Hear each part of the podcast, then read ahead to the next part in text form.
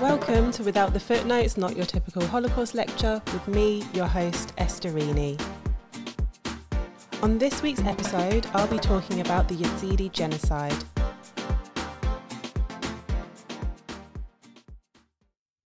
Hi, friends, and welcome to season two, episode nine of Without the Footnotes, Not Your Typical Holocaust Lecture. Um, well, I think there's probably probably just going to be a collective sigh for a thousand thousand years from all women on the planet. Um, I can't believe what's happened in the last week. Seems like I was just sat here like five minutes ago speaking on International Women's Day.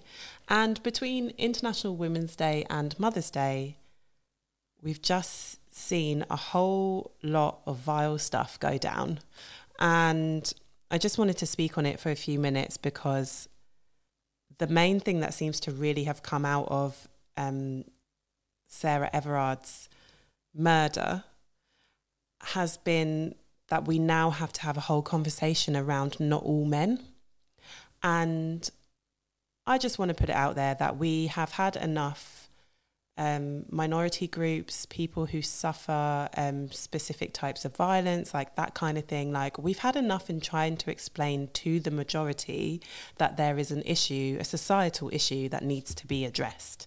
How about we just believe people and we believe statistics and we believe evidence and we believe what we what we see happening because we all know everybody has been I would argue that everybody has been in a situation where they've seen a woman suffer harassment or even violence um, at the hands of a man. And um, how about we just get on with it?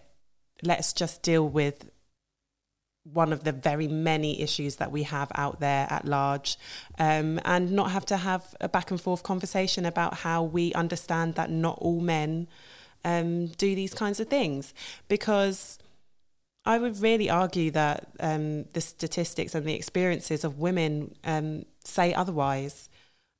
If you are a man listening to this, you identify as a man, I would challenge you to try and find a woman in your life that can honestly say that they have never been harassed. Like, if we just start there, that is just a norm for certainly every woman that I know, I don't, I'm not sure I know anybody that has never been harassed in their life by a man. I would be shocked to find somebody. And if you, if you speak to people, I'm sure you'll get the same kind of reactions. And that should be enough to tell you that there is a problem. And for everybody else, I would say, especially women, and for those who identify as women, I'm just going to say women because I don't think you have to explain yourself or whether you identify as one if you just call yourself a woman. Anyway, um, we need to take a step back from this conversation because it's the onus is now on men to carry this forward and to deep it and to really be doing something about it because it's their problem. We have done so much to protect ourselves and we don't afford ourselves certain kinds of freedoms already and it's just disgusting. And even more so that we have to try and defend it. And I would say we should focus more in on like allow it. Like all you guys, like step up to the plate, recognize that there's a problem, start doing things about it, be proactive, be long term, protect the people that you not only the people that you love, but just as your fellow human being. Like we we're literally like we're just human beings. I don't oh, I can't. I just don't get it just care about the issue and do something about it. Um, rather, to all my women out there, rather than involving yourselves in this not all men um, stuff that seems to be going around, I'd rather focus, really focus in on the issues at hand and the fact that there has been a murder by a policeman in the UK. Well, I mean, I know it's not proven, but like he's been arrested for it. Um, there was um, consequently, there was violence at a, a, vigil that was held. There is legislation that is being tried to be pushed through Parliament to um, put restrictions on protesting during COVID um, restrictions. Um, I would also look into why, when a white woman was went missing and was found murdered that that made such news and then the same types of things are happening to black women and they're not being reported and they're not being investigated. That's a huge issue. Um, and i would keep the conversations around that and keeping keep advocating for ourselves but leave the leave that argument of not all men to, for men to figure out and to have the conscience to really do something about it because we absolutely know and understand what it is to be a woman and to as i said to not afford yourselves the everyday freedoms that men experience. And they need to catch up basically. They just need to catch up to us. Anyway, if you do want to speak on any of those issues, please feel free to DM me or to send me an email info at withoutthefootnotes.org. I'm always here to talk things through, to have a rant, to whatever. I'm also open to being educated on the topic if you're an expert on it. Um, I will be looking to do some work around this issue, um, this particular issue this year. And yeah, well, from one light topic to another, this week I'm going to talk about the Yazidi genocide of 2014. So let's just crack on with the episode.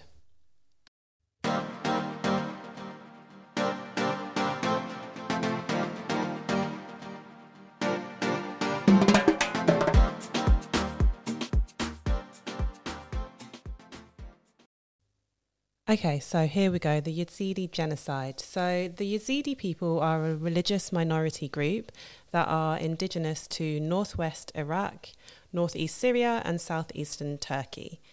Their religion is based on one God and seven holy beings, and they believe that because they are descendants from Adam and not Eve, that they want to keep themselves separate from everybody else and only strictly marry within their own community. So they're a particularly private people, and much of the Yazidi religion is unknown. However, we do know that they believe that the world was created by one God, and then once created, he kind of took a step back, had nothing more to do with it, and left it in charge of the seven holy angels that I just mentioned. And they are a traditionally oral religion rather than being scripture based. And the chief divine being is the peacock angel and is worshipped in the form of a peacock by the Yazidi people. They have, however, because of this privacy, been labelled as devil worshippers by outsiders basically through our failure to recognize or understand the holy beings that they worship. And as a result, over the centuries, they have suffered persecution from different groups, in particular massacres and forced conversions, um, particularly Islamification. So, as I'm going to talk about the most recent genocide in Iraq in 2014, I'm only going to focus in on this area. And for today, will tell you a little bit about the Yazidis of northern Iraq and the infamous ISIS, who were the perpetrators of this genocide. So, Iraq had a large Yazidi population in relation to other countries, with the size of the community being estimated between 70,000 up to 500,000. As I said, they are notoriously private people, so that's the estimate. Um, they have traditionally lived in isolated villages in northern Iraq, and their holiest temples are situated there. And in 2014, the Islamic State, so you may also know them as ISIS, the Islamic State of Iraq and Syria, or ISIL, um, the Islamic State of Iraq and the Levant, Levant, um, they perpetrated a genocide against the Yazidi people in the Sinjar area of northern Iraq. So I'm just going to explain a little bit about ISIS and their motivations for this genocide. So, founded in 1999, this proto state or quasi state, which means it's like a self proclaimed state that doesn't have an, affi- an affiliation with a institutionalized or autonomous state.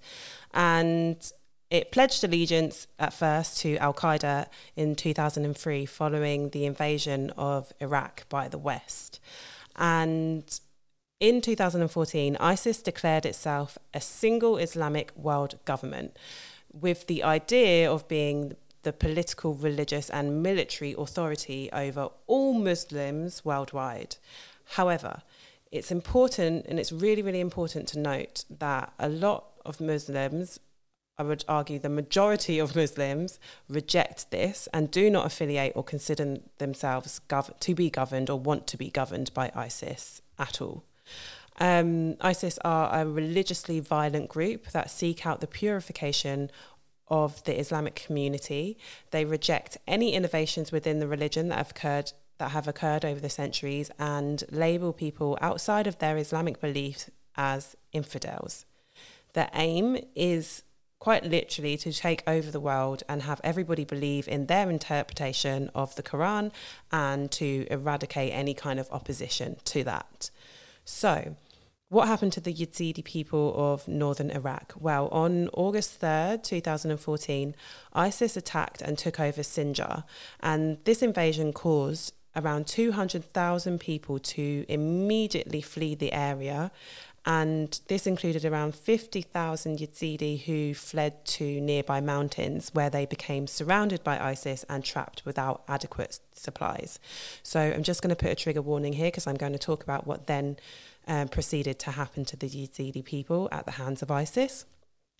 So immediately, um, ISIS started committing massacres and made no secret of their aim to destroy the Yazidi people either through conversions to Islam, ethnic cleansing, slavery, and murder. What would happen was ISIS, would go into the villages and towns, and the remaining civilians who hadn't um, fled the area would be given the choice to either convert to Islam or be killed. And many of the men that they gave this option to obviously refused to do so. So, in one particular village named, um, I think you say it, Kojo, is reported that around 400 men were rounded up and given this option and then just shot. And the women and children were then taken into slavery by the group by ISIS and this is kind of the blueprint what, to what happened like many times over in many different um, villages. So the men would be rounded up and separated from the women, and then they would be taken away and killed then what would happen to the women and the children would be that they would be taken by ISIS and subjected to many times to sexual violence and slavery and be enslaved. So some women were forced to convert and marry ISIS fighters. They were subject to torture and gang rapes. Um, they were subject to brutal and degrading treatment at the hands of their um, enslavers. Some were sold multiple times to many different fighters. Many women and young girls, because of this brutal treatment that they suffered um, whilst they were enslaved, would commit suicide. Some women even killed their own children in order to protect them from being taken by the fighters. So we know that um, we definitely have evidence that the Islamic State, like this, was a, a policy for them um, because they actually issued official guidance to their followers on what they could do with non Muslim women, stating that women could be bought and sold and given as gifts they could be disposed of as property if the fighters died. Um, Jews, Christians, and Yazidi women could be used as sexual slaves. And once captured, it was outlined that the fighters could take possession of them and they were also pr- permitted to sleep with prepubescent children. So, for the tens of thousands of people who managed to escape Sinjar and the consequential massacres that happened there, they actually escaped into the mountains and there the situation was pretty dire. They were without food, without water, without any access to medical aid, and they were constantly being fired upon by ISIS. So, what happened was Iraq and the US began to drop supplies to the Yazidis who were trapped on the mountains. And on the 8th of August 2014, the US began airstrikes in an effort to prevent a potential massacre. And also, obviously, there was a ongoing siege of the area. So, between the 9th and the 11th of August, a safe passage was established in order to allow the Yazidi to enter into Syria and to find refuge. And it's estimated that around 35,000 people were able to escape and find safety this way. So, pretty successful on that front. And then, of the people that remained on uh, in on the mountains. Um, around half of them already resided in that area before the siege of Sinjar, and the other half decided to stay as they were often too scared to return back to where they'd come from for fear of further persecution. Um, and those people that stayed on the mountains, Iraq con- continued to send supplies by way of helicopter to make sure that they had as much as was possible to to bring to them, basically. So this siege actually went on until the 21st of December in 2014, when Peshmerga or Peshmerga forces liberated the area. So to this day, many women and children and men who managed to escape the genocide and also survive the slavery and sec- sexual violence that was perpetrated against them. Um, they, as I said, they managed to escape and return back to their homes. They suffer a tremendous amount of mental and physical trauma, and there is ongoing work today to um, basically help the Yazidi people recover and recuperate from what they experienced at the hands of ISIS. So it is estimated that between 2014 and 2017, ISIS murdered between two to four and a half thousand Yazidi and conducted between four to almost 11,000 abductions. So what I was talking about, people being sold in and enslaved. Um, a fraction of the population has actually returned back to their original homes. Um, and largely people are still afraid to return. And obviously, because there was a siege, um, there were like mines and stuff like that in the areas, um, specifically also around mass graves um, that have to be basically diffused and removed so that it's safe to be in the area. So since then, mass graves have been uncovered and evidence has been, um, they're compiling, um, com- oh gosh, can't speak. They're compiling evidence for the Interma- International Criminal Court. And as recently as the 7th of February of this year, there has been a mass burial of 104 Yazidi men who were killed in the genocide as they um, discovered a mass grave grave, exhumed it, and identified the bodies of the the people who were killed there. So this is very much a an issue that is ongoing, and how the Yazidi people receive um, justice for the crimes that were perpetrated against them. So if you do Google or you do look in the news, it's more than likely that you are going to find um, ongoing stories about um, Yazidi people kind of advocating for for justice, basically. So if you do want to look that up, I'm sure you wouldn't have to look too far. So, in light of what's been happening over the last week in relation to men committing violence against women, I want to focus in on some, now that I've done the main bulk of um, what actually happened, I want to focus in on some testimony from a survivor of the genocide and she also survived enslavement. And this is a statement that was given by Nadia Murad Basi Taha to the UN Security Council. And I'm reading this to highlight the very specific treatment of Yazidi women and girls during the perpetration of this crime. So everything that I read from now on until I say that, you know, until it ends, um, is a translation and a quote of her speech that I found on freedomfund.org. Um, I will be putting a link to her actually addressing um, the UN, a video of it, which has a slightly different translation, but this is one that I found that was actually um, typed up. So I'm going to read this version. It's not too different. It's just, I guess it just depends who translated it. Um, so, yeah, so this is the quote.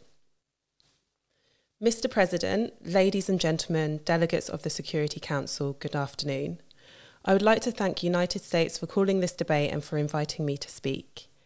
It is with great sadness, gratitude, and hope that I stand before you today as one of the few survivors of one of the world's oldest ethnic and religious groups now threatened by extinction. I am here today to speak on the way to to speak on the way the so-called Islamic State trafficked us, transformed the Yazidi women into sex slaves, and the way ISIS committed a genocide against my people. I am here to tell what has happened to me and my community that lost hope is headed to the unknown. I am here also to speak on behalf of those who remain in captivity. I am here to speak about a global terrorist organisation that came to end our existence, culture, and freedom, to speak about the nightmare that changed my life and my community overnight. Before August 3rd, 2014, I was living with my family in Kodjo village with my single mother and brothers and sisters. Our village was beautiful. We were living in peace. But on August 3rd, the militants of the Islamic State attacked our areas and we found ourselves faced with a brutal genocide. These large groups of armed men of various nationalities in uniforms with weapons had decided that the Yazidis were infidels and had to be eradicated. The Islamic State did not come to kill the women and girls, but to use us as spoils of war, as objects to be sold with little or to be, or to be gifted for free. Their cruelty was not merely opportunistic. The ISIS soldiers came with a pre established policy to commit such crimes. Islamic State had one intention to destroy the Yazidi identity by force, rape, recruitment of children, and destruction of holy sites they captured, especially against the Yazidi women, where, the, where they used rape as a means of destruction for Yazidi women and girls, and ensuring these women will never return to a normal life. On August 15th, the militants called us to the school building, where they separated men from us. I witnessed from the second floor of the school, they took the men and killed them, including six of my brothers and stepbrothers who were killed, and three who escaped the mass killing with the Creator's blessing. We, the women and children, were driven away to another area. Along the way, they insulted us, they were forcefully touching women and girls. I was taken with some other 150 girls to Mosul. In a building, there were thousands of Yazidi women of women and children and who previously had been captured by ISIS to be offered as gifts. A militant approached me. He said they would take me. I was looking down. I was terrified. When I looked up, I saw a big man. He looked like a minister. I cried. I said, I don't want you. I told him, You are too big for me. I am a little girl. Another militant walked in. I was still looking down. I saw his feet. He had small feet. I begged him to take me for himself. I was so scared from the big militant. The one who took me asked me to convert. I did not. He then one day asked me for marriage. I told him I am sick. Most of the captive women there had their menstrual period due to the fears. Then he one day forced me to dress for him and put makeup. I did, and in the black night he did it. He forced me to serve his militant squad. He insulted me by forcing me to dress improperly, and I was unable to bear more, more rape and torture. I decided to escape, but I failed, and I was, com- I was captured by the guards. That night, he beat me up, forced me to undress, and put me in a room with six militants. They continued to c- commit crimes to my body until I became unconscious. After three months of abduction, finally I was able to escape. Now I live in Germany, thanks to Germany who accepted and treated me. But it was not only me who suffered, it was a collective suffering. The Islamic State gave us two choices convert or die. For those who accepted to convert, fearing their lives, their men were killed, women were enslaved, and children were recruited. To date, 16 mass, mass, graves have been found, including a mass grave of 80 women who they didn't desire, therefore, they decided to kill. More than 400,000 Yazidis are displaced, more than 40% of our areas remain under control of ISIS and the liberated areas are not habitable because of the destru- destruction and Yazidi fears to return and live in their homes with peace.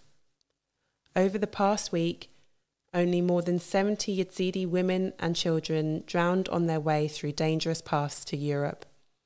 Thousands are seeking an exit. A great percentage see immigration as the only choice. Mrs. President, ladies and gentlemen, the Islamic State have made the Yazidi women a fuel for human trafficking. I am presenting to you our requests, and I have hope that humanity has not died yet. Bring back more than 3,400 women and children currently suffering under the mercy of those who have lost every bit of mercy. Recognise these mass killings, enslavement, and human trafficking committed as genocide. I appeal to you to find a way to open a case before the International Criminal Court. Liberate our land, liberate Kocho, so that Kocho people can return, can bury the remains of their dead provide Yazidi areas and other threatened minorities areas with international protection so we can return one day and live in peace. I also request that you allocate an international fund to compensate victims and build our areas. Open your borders for my community. We are victims of genocide and we have the right to seek a safe place where our dignity will be preserved. We request that you give Yazidis and other threatened minorities the choice to resettle especially to the victims of human trafficking, as Germany did. Bring, bring an end to ISIS. I have seen them, I have lived the pain they caused. We have to bring all human traffickers, criminals, and those who committed a genocide to justice so that the women and children in Nigeria, Syria, Somalia, and everywhere in the world can live in peace. These crimes against women and their freedom shall stop now. And that's the end of her speech, of her address to the UN. So I think that's where I'm going to leave the episode for today. As I said, I will put a link to the video of Nadia's testimony as the translation in the UN is slightly different to this one. But I do ask that you watch it and if it inspires you to do if it inspires you to do so, perhaps perhaps donate to a women's charity, um, particularly those that suffer from sexual violence as a weapon of war or genocide and you can find a lot of information on this on the UN website. It's really, really easy to find. So, with that being said, um, let's hope for a better week this coming week. Let's remain hopeful. Um, just urge, I just urge people to do the work, like really do the work. And yeah, I'll catch you next time. Ciao.